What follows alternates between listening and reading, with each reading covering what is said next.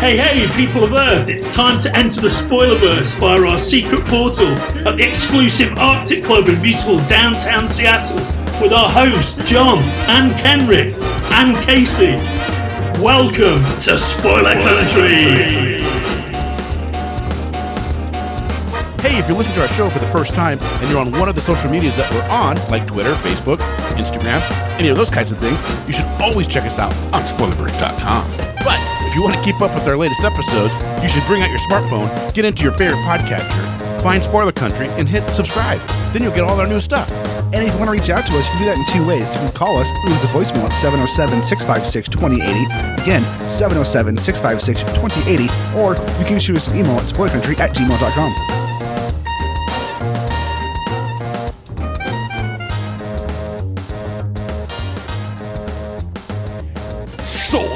Death Eaters, welcome back to Spoiler Country. I'm Kenric Regan. That is Mr. Horsley, the beautiful Mr. Horsley. Aw. Haven't said that one yet. Why, thank you. And today, I'll take it. I bet you'll take it on the show. Well, it's the wonderful Vita Ayala, isn't it? It is. It is. And she came on, talked with Casey uh, about her work on the X books and uh, work with Valiant for Livewire. And she's done a bunch of stuff, man. Did they talk for so long. We got two parts. Yeah, it's a two parter. I went to put this together to release today, and I called you up. I'm like, yesterday was your anniversary, which is kind of funny because I called you up. And I'm like, are we releasing three episodes? Because we had Mark Russell and Stephen forgot. Slated for today, and you're like, um, no. so we decided to hold on and release it today when you're hearing this, as Yeah, opposed today. to And you get two. yesterday. So this is the first part. And then we got, you know, another whole another hour for you coming up later this afternoon. yeah, can't beat that. Can't beat it. Can't beat that. All right, so she's listen she's going to talk to about all that stuff about Valiant, right? Yeah, Valiant and X stuff. I think they talk about X stuff first and then then get into Valiant. Uh, it's, a, it's a long one. They go back and forth a little bit, but it's pretty Cool. fun. Well, let's just get into it and listen to Vita and her own words.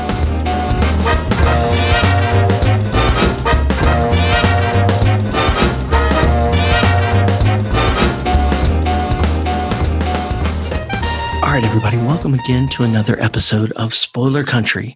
Today on the show, we have a big treat for you. They are a writer and they've done so many amazing comics coming out lately, specifically in the X universe and so many other things. Let's give a big hand for Vita Ayala. Vita, how you doing?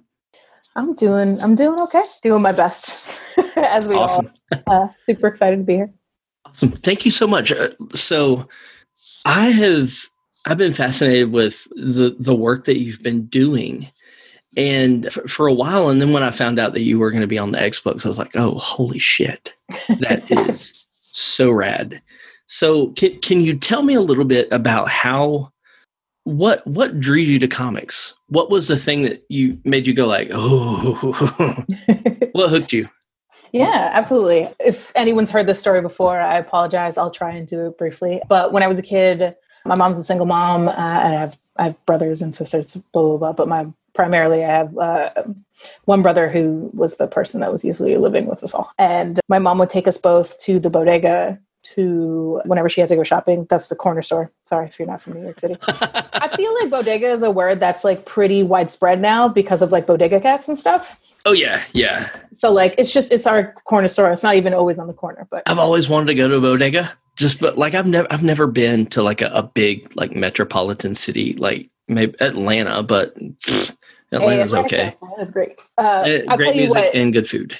I was gonna say. That's right. Don't don't don't count Atlanta out. And when if you're ever in New York City, I'll take you to the best bodegas. What, that sounds amazing. I would love to get a bodega sandwich with you. Oh Uh, yeah, I mean I got spots. Like I'll hook you up with a good bodega sandwich, a good chopped cheese, or like a super chicken Philly. It- I got you. Who's the rapper? He has the food show on Vice. Oh my gosh, a white dude with red hair, big guy. He has a food show and he'll like go into a bodega and pop in. I'm just like, oh my gosh, that looks amazing. I would love to do that. That's the way to do it. Like people people always come to New York and think they got to go real fancy, and it's like no, you just gotta you gotta be respectful and you gotta find the good food. And the good food is often affordable. But anyway, sorry, I could talk about food and bodegas forever. So she would take us down to the bodega whenever she had to do anything with a good reason. We were both wild animals and could not be left alone, feral creatures. And uh, there's a spinner rack in our in the bodega, and uh, yeah, I miss those. Those were like almost like like the book that you picked off of it would define who you were for the rest of your. It's like choosing your weapon, or like you know what I mean, like or in the hundred day ceremony, choosing like you put the baby in front of all the stuff, and they choose like their future. That's kind of what spinner racks are like, and I'm really sad that that's not really a thing It, anymore. it was a portal to a different world. Yeah, and and it's so interesting what people were drawn to when they like because they there was just always a hodgepodge of stuff. Oh yeah. But so on the rack were two books that immediately caught my attention. I couldn't read at the time. I, I started reading pretty late, around eleven or ten or eleven. So this was when I was probably seven or eight, something like that. There was a Wonder Woman book and an X Men book, and on the X Men book was there was a cover, and it was Storm and Bishop. And right away, were they like embracing? books. I don't think so. I think they were like back to back about to, you know, fight or whatever. I, I honestly I don't have the single issue anymore. That's a sad story that I won't tell. But I I saw them and I misidentified Wonder Woman as Puerto Rican. I'm Puerto Rican. I'm Afro Latinx. I'm black and Puerto Rican. And I was like, oh my God, look at all these brown people. And I brought them to my mom and she was like, oh, you want to read? Yeah, absolutely. Like these are like a dollar. Sure, cool. You know. And so she bought me those, and I would just sit and like flip through the pages. I couldn't read the words, but I would make up the stories and stuff. And then for one Christmas, I can't remember which one, my parents got me this Fisher Price Marvel Jam, where it was a Marvel graphic novel, which I still have, and a Fisher Price cassette tape. And the cassette tape would read all of the text on the page, and it would like indicate when you should like turn the page and stuff like that. And so I I literally I wore the tape out until it was broken, like it was just completely stretched out. And the the graphic novel it, it's seen better days. It was uh, the Arabian Nights. And so my first my first couple comic books were all either brown people or people I misidentified as brown people. I have an argument for why I thought Wonder Woman was Puerto Rican. Her outfit is super super Puerto Rican. She looks like you I mean, she could be, like- her name is Diana, yeah. like one of my cousins. She comes from a small island of very powerful women. I've just there's just a lot. She says "hola" all the time. Like there's a lot going on. So so yeah, I, I, you know I was drawn to them because I thought I was seeing myself, and you know Storm and Bishop are both black. That's true. And so I, I thought to myself, this was one of the first places that I really saw people like me as heroes, not as you know either a side character or you know someone who's a criminal or any of that kind of stuff. and that's that's important. That's so important. Yeah, I mean, we were also a big Star Trek family, so like I, Oh, know, nice. Like I grew up on like you know with Uhura and Guinan and like you know B'Elanna, I guess later on. Like they exist and they're very important. Sisko clearly, but you know, I also was was just drawn to this thing that I could just have and, re- and interact with whenever I wanted, and it was easy. You know, it was cheap and it was easy to carry around. And I was always just like a like I was always drawing at that age and making up stories. So this was just a medium that really called to me. And then from there, you know, as soon as I started getting allowance, I started blowing it on comics. So Uh, and manga. so yeah, yeah. There was a, a grocery store down the road from us that I would walk down, and we didn't have a lot of money, but I would mow yards and get money that way. And I would read. I felt so guilty because I would read off the spinner rack and then put it back. And then like the one that I did want, if I liked it enough, I'd like buy it. But I always felt bad like when I'd put one back.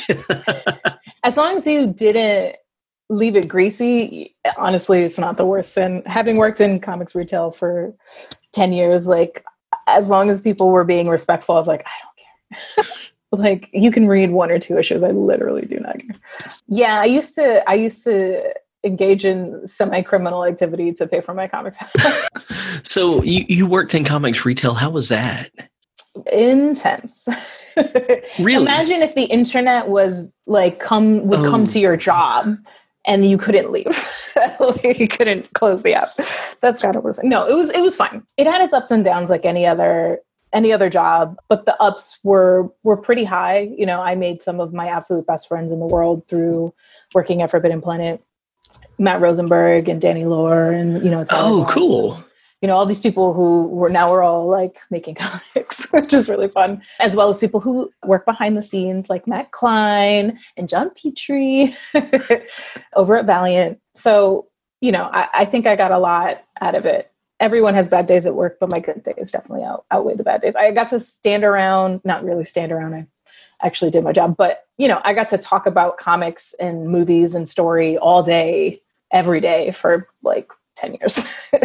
And and you apparently you got to do it with with people who were you know like-minded and also had that same ambition and drive so that's that's amazing I feel like a lot of people that work in comic shops do it because they want to be closer to comics and understanding comics. Rosenberg will talk about this, but this is also true for myself, where it's like I, I didn't necessarily know I wanted to make them, but I wanted to know all about them, and I wanted to be, eh, you know, engaged in a community that cared about them because I would bring them home and like my mom is very sweet and now she's into comics, but like she'd just be like, "Oh, that's nice," and we, you know, we couldn't talk about it or like that kind of stuff. Like my brother, is, a lot of my brothers are more video game guys than comic guys, and so like I'd be like, "Someone talk to me about comics. I need to talk about this nerdy stuff." Um, they're all nerds. Every single one of us are nerds uh, in our own ways. So nice so so what what finally pushed you over the edge and and got you to to actually start writing I've been writing since I learned how to read when I was about 10 or 11. I've always been a big story person. I would make up stories in my head all the time and I would tell stories all the time.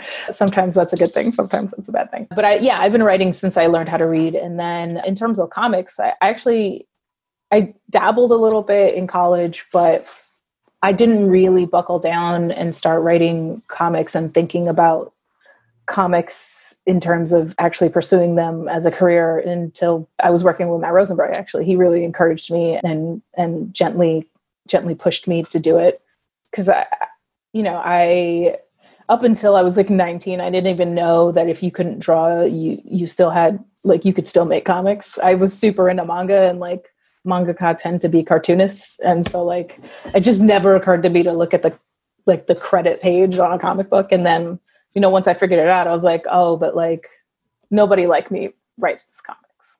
Like that's not really a thing. Like all the names do not look like my names. All the people do not look like me. I don't think that, you know, that's something that I can do. And then when I was in my late twenties and working in Forbidden Planet, Matt Rosenberg was like, no, you could just do it and you should, you should just do it. I'm to, you know what?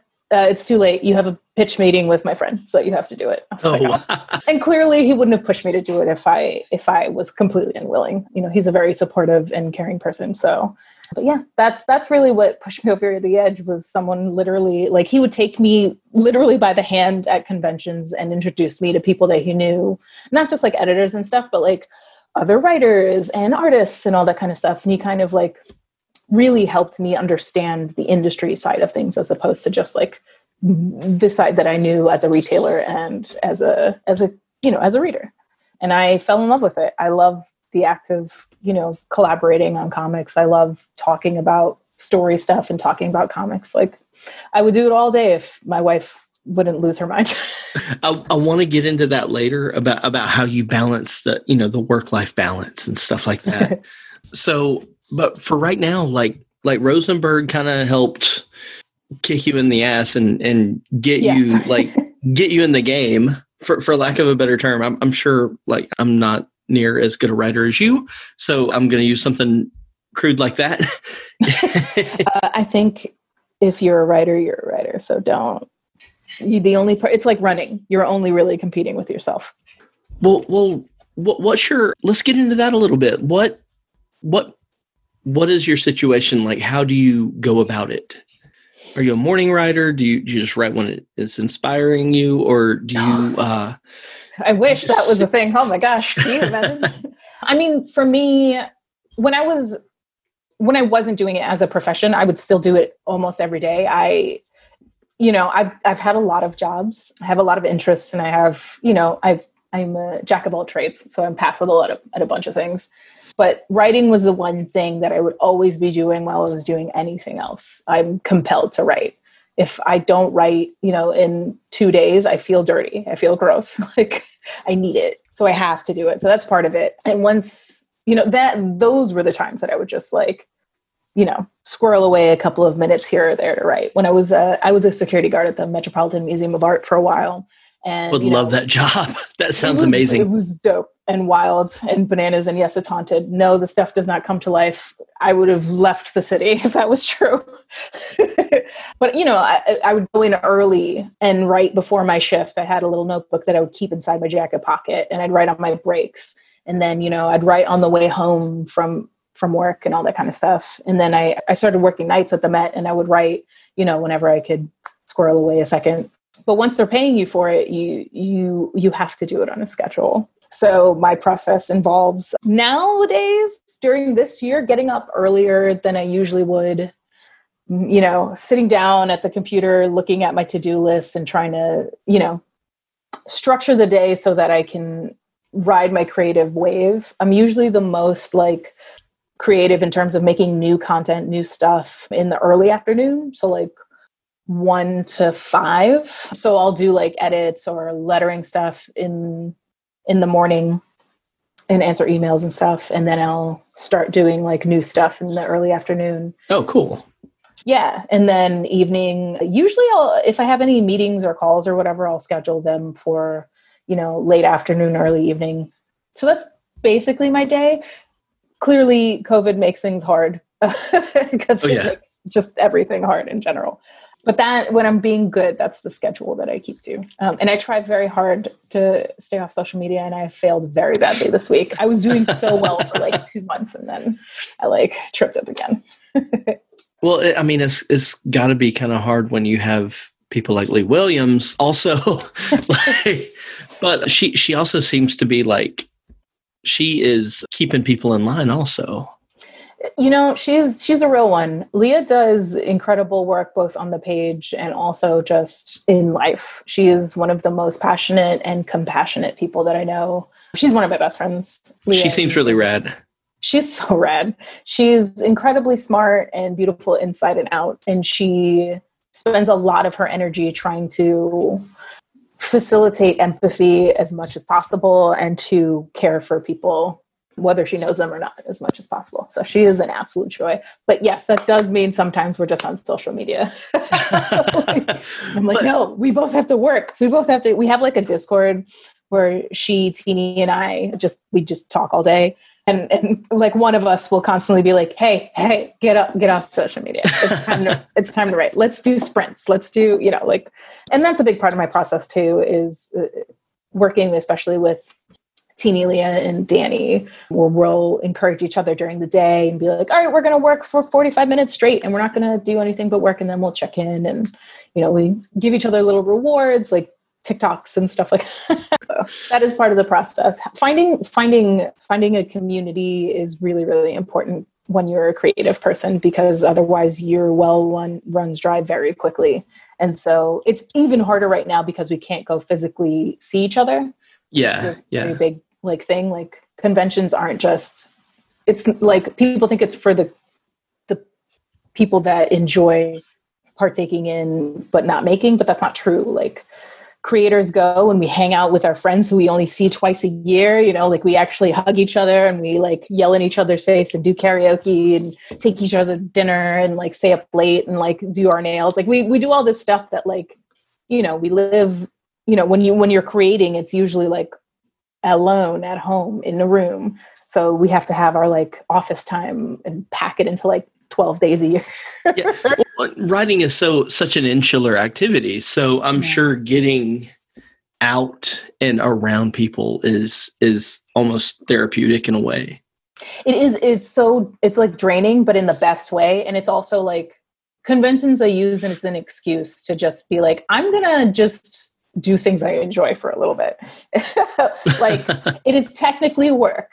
So i'm gonna you know go hang out with my friends and, and instead of going back to my room and writing till 3 a.m or like whatever.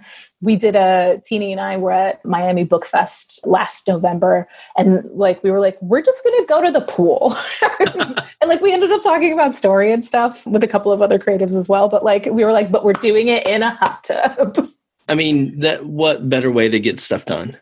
then Listen, I can't afford a hot tub at home, so whenever I like have to spring for a hotel, I'm like, all right, is there a gym and is there a pool? like, things I can't do at home. Yeah, and, and I see a lot of camaraderie there, just just based off of like your Twitter interaction. I I see it's like very much a team building exercise in a way, and you y'all have captured that energy and are maintaining it even through the ravages of COVID, when you know personal interaction is few and far between. So that's that's amazing that y'all have that. I think we take turns being at the bottom of the wheel and and and the other two supporting. I think that's it's you know that's how friendship and relationship should be in general, right? But we're very lucky to have found each other, and so we kind of take turns supporting each other because you know it does get hard sometimes, even to just motivate to like get to the key keypad, and so like we'll incentivize each other. Uh, I remember a couple of weeks ago, Leah was like. I'm tired and I don't feel good. And I was like, I will be on the computer in the voice chat in 10 minutes if you if you get to your computer. And she was like, I'm dressed and ready. Let's go. So, just looking over your oeuvre of comics, I mean, you have gone not just in like the superhero realm, but you've done horror, you've done pretty much everything. What what is your inspiration? Like what is the thing that that makes you excited to write?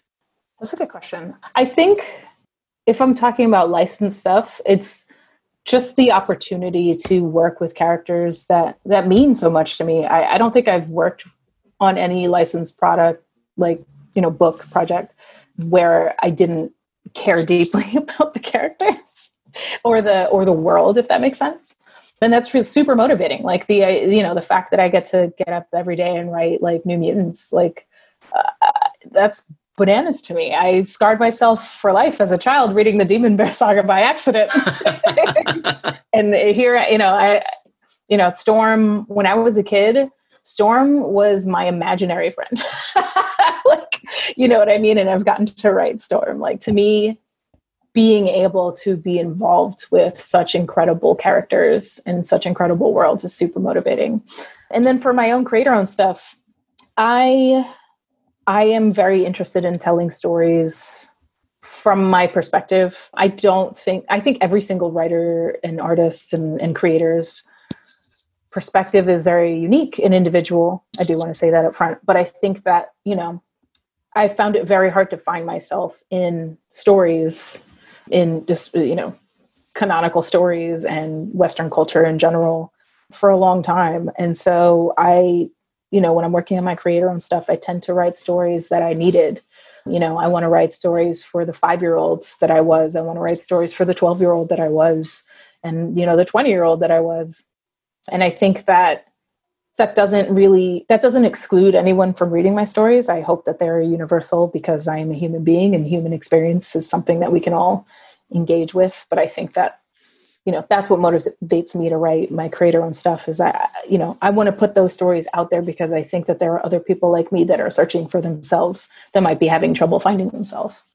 That's that's amazing. And you were talking about, you know, wanting to see yourself in in your art. And just from like a my, my wife teaches at a at a, a school in in Birmingham. And it's mostly little little black kids and when something like that comes out I remember when Black Panther came out mm-hmm. there wasn't a kid on that playground that wasn't Shuri or Black Panther and just going nuts. And it's it's such a it's so important because people are are bombarded from a white western perspective and that shit's harmful as as a white dude like yeah Well, I think it's too like I think so. I have like a couple of thoughts about this, right? Like, let me get on my tiny soapbox. It's not very. no please please But I, I mean, first, you're hundred percent right. It's really important to see yourself.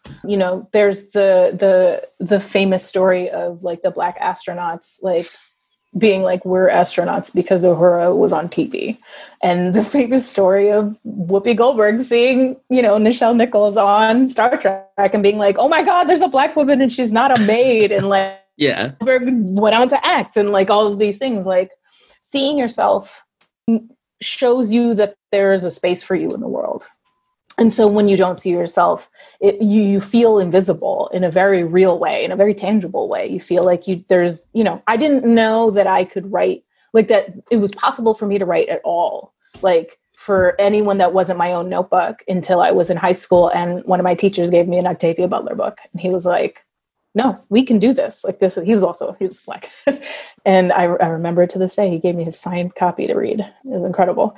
And oh, wow you know, he was like, no, you, you absolutely can do this. There's that's probably you know, something he treasured. Yeah. Signed copy of Octavia Butler. First edition paperback. Some punk ass kid he just gives this book Ooh. to. That guy was a You know, he saved my life. That book saved my life. It was Dawn by Octavia Butler, and it absolutely saved my life. And I remember reading it and then giving it back. I've never taken care of a book the way I took care of a book, let me tell you. Uh, and I gave it back and, he, and I was like, is it, did she do more? And he was like, oh yeah, there are more books in this series, let alone like all this other stuff that you wrote. And it just blew my mind. And I literally didn't know that was an option for me until I was like 15, 16 years old. And that's a small thing. But like when we think about like we think about those astronauts they didn't realize that they could go to space that that is a thing that they could go and fight for and pursue until they saw that. You know what i mean? Yeah. Um, so it's really important for people to see themselves but it's also important for people that are different from me to see me and to see people like me engaging in all sorts of activities that human beings go through right? Because it's really hard to empathize with people if you don't understand that they're the same yes. in terms of being a person. And i think that is also very harmful for people. I think oh, it, is a muscle. per- perception for sure. I mean absolutely i think that like there's a there's literally like not literally a muscle but there's a part of you inside that if you do not exercise it you become less and less able to empathize. And i think that we have a huge empathy problem. And i think that it's a feedback loop where you know people go oh but you know you know these are minority stories so won't apply to lots of people so they're not going to care. And it's like well you're telling people that they're not capable of caring. Like that's insulting as hell. Like yeah. you're a white guy. Does that make you mad that they're like you're not capable of empathizing with anyone that isn't exactly like you? Like that's like yes. i would get into a fight with somebody okay but then it becomes a self-fulfilling prophecy right? I've gotten to like so i'm i'm 38 now and in regards to comics and, and like popular entertainment and stuff, I think one of the biggest things a lot of people, a lot of dudes need to come to terms with is hey, man, not everything's written for you. Not everything is written with your perspective in mind. I mean, also that okay. too. Like, yeah, that's yeah, okay. It's not for other people. it, it's not telling you to fuck off and and excuse my language. It's not telling you to like. It's your podcast. To, to buzz off, dude, is saying like, "Hey, look at it this way," and that's cool. Like, get into it. Yeah, and I, I think too, like, there's a larger conversation to be had about how, like, you know, BIPOC people and queer people and femme people are all expected to be able to put themselves into the shoes of people that are very different than them, most often, but not always. You know, cis, het, white, dudes, right? Not always, but often. We are, you know, expected to be able to empathize and to connect with those characters. So why is it that when we ask the same that there is friction and that's a larger conversation that we don't have to get into but i think that part of it does go back to you know this idea that if we don't if we're not exposed to people that are different than us then we don't understand that they are people or how to interact with them. And so that, you know, to me is also a reason why I I do the things I do. I I'm actually very like I have terrible self-esteem and I'm very shy. And I, you know, putting yourself out there in terms of making creative work is really nerve-wracking and really scary, but it's worth it to me because I want to go, no, like see, we exist even if statistically we're not as much as other people we exist and we're people too. And you should you should be invited to see that we are people. Why shelter yourself? Yes yes. Can we talk about the wilds a little bit? Yeah sure. That comic is such a beautiful zombie apocalypse. Man emily pearson and and marissa Oh. Lee. oh god. What oh my goodness. How did you how did that come about So the story core idea, which was very different, I've been fiddling around with since college. It's a long, long, long time. And I was on Twitter one day and I saw this fan art for for Overwatch. Actually, funny enough, I am a video game person as well. And I was like, "Oh, this is really cool!" And I, I reached out to the artist and I was like, "Hey, I really like your stuff." And we became mutuals, and we started talking, and we vibed. We just vibed real hard. So I think Emily is like one of the coolest people on the planet. She's a, she was an actual infant. She was like 20 when she drew like the first issue. Like bananas. I'm so much older than her. I'm like, oh, my bones are turning to dust. But we started talking, and because it's creator owned, uh, we had all the time we needed to develop it. And also, we were able to collaborate on like down to the studs kind of level oh nice and so you know my original idea was much more something closer to like the crazies i don't know if you've ever seen oh yeah yeah, yeah. okay I'm, yeah. I'm old i've seen the crazy we're we're around the same age so Oh, cool, uh, cool. but also like you know maybe that's not your jam I don't know. but it was much closer to something like that where it was this thing that would slowly like it would give you this fever and your brain would you know go haywire and then you go ballistic but we were talking about story stuff and i was like hey what do you want to draw? Because that's like my that's my number one question when talking to a collaborator especially a creator on stuff. I'm like what are you interested in doing because you have to do that for a long time? And she was like well i really like cute girls and nature and mutations. And i was like well it has cute girls? Uh, and i was like all right i got you. Give me like a week.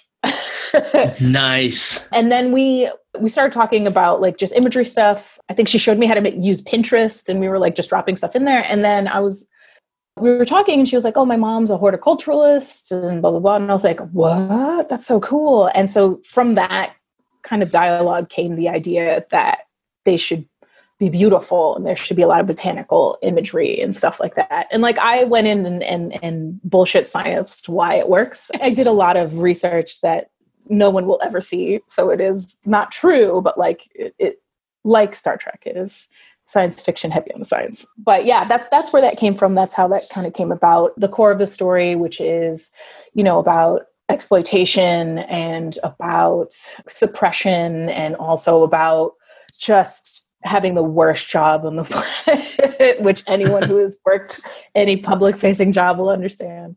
That stuff all all kind of was there. But you know, working with Emily, the characters really came to life and the world really came to life.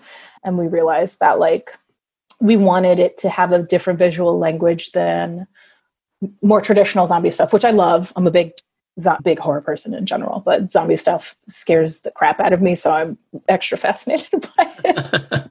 but we thought, all right, well, what are the themes that we're interested in besides this exploitation? Well, the idea that beautiful things can be kind of the most vile or vicious in nature, right? Like poison dart frogs are hella poison. like, don't, don't oh yeah yeah them. but they're beautiful to look at they're they're right. There are they're amazing Exactly. There's all kinds like there are flowers that are either poisonous or they, you know, they look beautiful but they smell putrid. Like there's all kinds of cool like nature is wild. and so we really wanted to hook in with that. And we also kind of like wanted to this was something that really interested me and then when we came together really became something was I, I wasn't really interested in telling a fall of society story. I was like, people have done it way better than me. When I was writing it, The Walking Dead was still coming out. Romero exists. Like I was like, ah, the masters have taken. I I can't, I can't attempt to do that. Not with zombies anyway, you know. But what what really interested me was kind of the aftermath, right? When you have disaster after disaster, as we have experienced, you know, the world doesn't stop. So what happens when we kind of pick ourselves up and start to settle back in? Who, you know, who has power? Who eh, you know what expectations are on people how do we survive as a, as a society so that was really what was interesting to me and so with working with Emily and bringing in all that nature stuff, I really started thinking about how kind of a reclamation of the world by nature would also affect how people interacted and stuff like that. There's all kinds of stuff that we didn't get to put in the first arc that if we ever get a second arc, I'd be so interested in in exploring. There's like a a cult of people that live in the wilds who worship like the abominations and like just all kinds of weird stuff. and the the the art is so compelling. It it literally just draws you in. You're like, oh, I have to figure out what this is about. It's she was really, 20, really amazing. 20. she's so good. She's so, so good. And she's only, you know, only gotten better, which is unfair because she's so good already. But she, she also, Emily is someone who spends a lot of time doing studies and, and really working on her craft. She's a very, very driven person. Like, I wish I had mind. that kind of motivation at that there is they're like weightlifters. They yes. they go about it and they're they're you know constantly honing their skills, you know, working on their muscles, getting getting stuff done, and it's it's really you see when they put in the work. It's a joy too. Like I every time I would get new pages back, it was such a pleasure. I felt bad that I worked her so hard. a so, little longer each issue, right, than the traditional single issue. So like I was, I was like, I'm sorry, Emily. I'm working on a comic with with a good friend, and every now and then he'll he'll send me a page, and I'm like, oh my gosh, it's beautiful. I wrote that while I was on the toilet. Um, you never know; he could have drawn it while he was on the toilet. But, but I mean, yeah, I mean, you made me feel better. they're, they're a little bit more mobile now. They're not they're not chained to a, a drafting table anymore. You can have like an iPad Pro and an Apple Pencil and just go. so, how did you what? How did you get over to Marvel? I that is a good question. So I like Rosenberg, I did the DC Writers Workshop, and so I work at Marvel. No, um, just kidding. Uh, no, I, I, I still do work with DC. And you've yeah, you've done stuff with DC. I love DC. Run the Dark Nights black metal thing. Heck yeah! And I was to be able to do one of the Dark Multiverse like larger, larger. I, I heard a, a a little hint of pride in that heck yeah and it made me smile like a like a moron i'm I, so happy you know, with that they keep asking me to do Wonder Woman shorts, and I'm like, I will do that for the rest of my life. Wonder Woman, like I said, was one of my very first comic book characters. She means the world to me. She's like my third favorite character of all time. Like, I will. What's your favorite run? I really, really. damn, this is hard. This is gonna get this. If you don't want to like character of Twitter, no, it's fine. Controversially, I think probably Greg Rucka's original run is probably my favorite. Although there have been a bajillion incredible runs. I think Greg Rucka. He's amazing. He's absolutely amazing. Amazing writer, amazing guy. Yeah, super nice dude. Yeah. I was worried because he seemed kind of intense, like in in other interviews I've heard him with. So when I talked to him, I was like, "Oh my gosh, uh, he's gonna think I'm a jackass and a moron." And no. we talked for like two hours almost. Super nice dude. Casey, you need to be nice to you. I'm I'm trying. I'm trying. Affirmations every day. so, but yeah, you you're you're working. You did Mobius or Morbius. You did so many other things at Marvel, and uh, now you're on the X books. I I am very lucky. My first Marvel work I believe, was the fourth issue of the Marvel Knights 20 miniseries, which was a series that was worked on by other writers such as, oh, Donny Cates like ran it, like he was the showrunner, and then Matt Rosenberg and Tini Howard. We all we all went in, which is super cool because it was just bunch, bunch of. Well, you know, it's funny because Tini, Tini and Matt are, I guess Matt Matt's the class right ahead of us. We call it classes. Like basically there are peer groups that kind of come up together. It's almost like a class in like high school or college where like you go, oh yeah, they're the class before me or after me.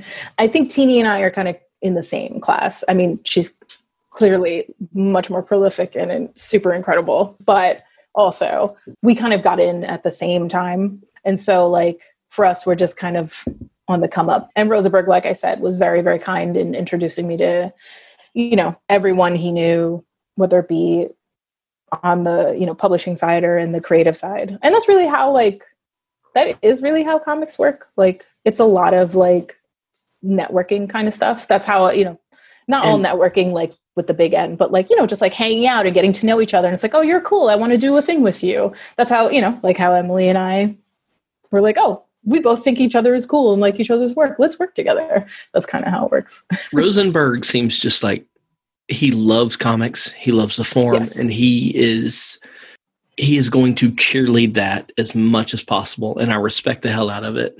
There's there's nobody will ever replace Stan, but people like Rosenberg out there that are just like.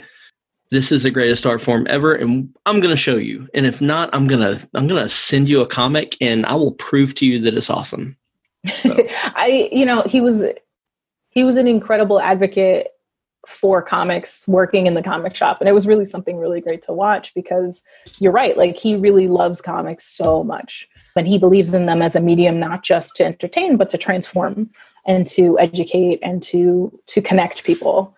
And you know for me i i just i you know comics are for people who like group projects. Like if that makes sense. And so like that's why you find friendships that are so lasting and so meaningful. And that's why comics people tend to know a lot of people. It's because we really like even if we're introverts i'm i'm not but there are plenty of comics people that are introverts. You know at the end of the day what we really want to do is connect with people through this work. So yeah rosenberg's one of the best. He's a great hype man for comics and and for creators. I mean he he does a lot of work behind the scenes to make sure that like people that might not necessarily be looked at get looked at no That's one can awesome. guarantee any sort of work but like it really does go a long way to put someone's book in front of someone or something like that and he's very good at making connections That's awesome. So, the quick question concerning your your comic shop days: Is there a title or a book in particular that you would you would send to people like that you would go like, "Hey, check this out." You know, I got really good at the tailoring comic suggestions to people game. This was a game that like we would just play all the time and, and try to get better and better. The best that is clearly Matt Klein. If you're listening to this, Matt Klein, he could sell a horse its own legs. That guy. Um, true story. He would just pick a book every day and be like, I'm going to sell this book out today. And then he would do it. For me, I really, what interested me as a, as a, like a salesperson, but also in life is is getting people into story and so for me the best way to do that is be like all right what's your favorite book? What's your favorite tv show? Who's your favorite character in general? I'll recommend something new based on this like alchemy right?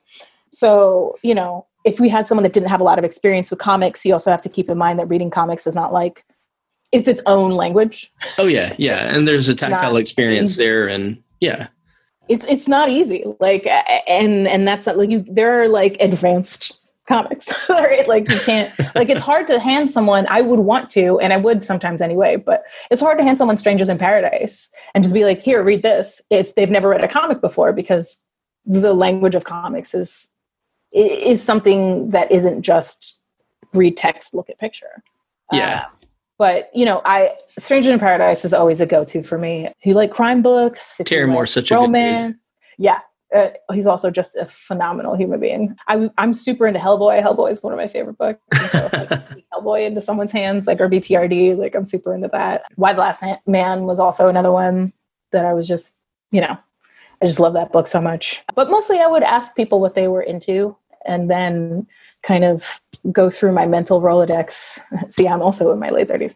Rolodex you know what a Rolodex is. these kids they don't know so yeah but like if i had to pick a book out of a hat like if we're talking you know dc then it's probably going to be something like gotham central right? If we're talking like indie stuff it'll be something like hellboy if you want more superhero or supernatural stuff or something like strangers in paradise or Y the last man if you're looking for something that's a little more grounded even though Y is post-apocalyptic if we're talking marvel i mean that's a hard one but like it depends because Marvel, it's like I don't know. Do you like superpowers or do you like not superpowers? so yeah, there's there's a couple of books that I like to recommend to people, but generally I like to to be as I customize it as much as possible because I want people to leave happy and then come back and talk to me about comics.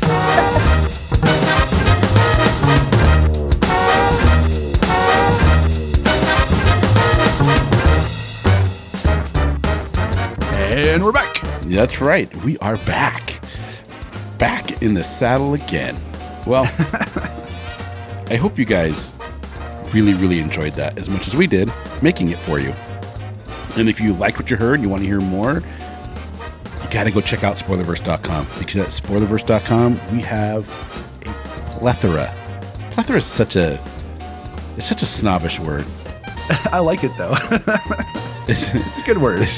we, we have an obscene amount of Oh, interviews with amazing directors and artists of all walks of life and editors and writers and oh my god you, are you a lover of comic books like we are? And then So there's many. so many amazing people from the comic book world over at spoilerverse.com and i highly implore you to go there and check it out Yeah, and while you're there, you can check out all the other podcasts on our network, like Bridget and the Geekdoms and Funny Book Forensics and Haphazard Adventures and Nerds from the Crypt and so many more. Misery Point Radio. episodes all the time. Misery Point Radio, they've got a ton of great stuff out there.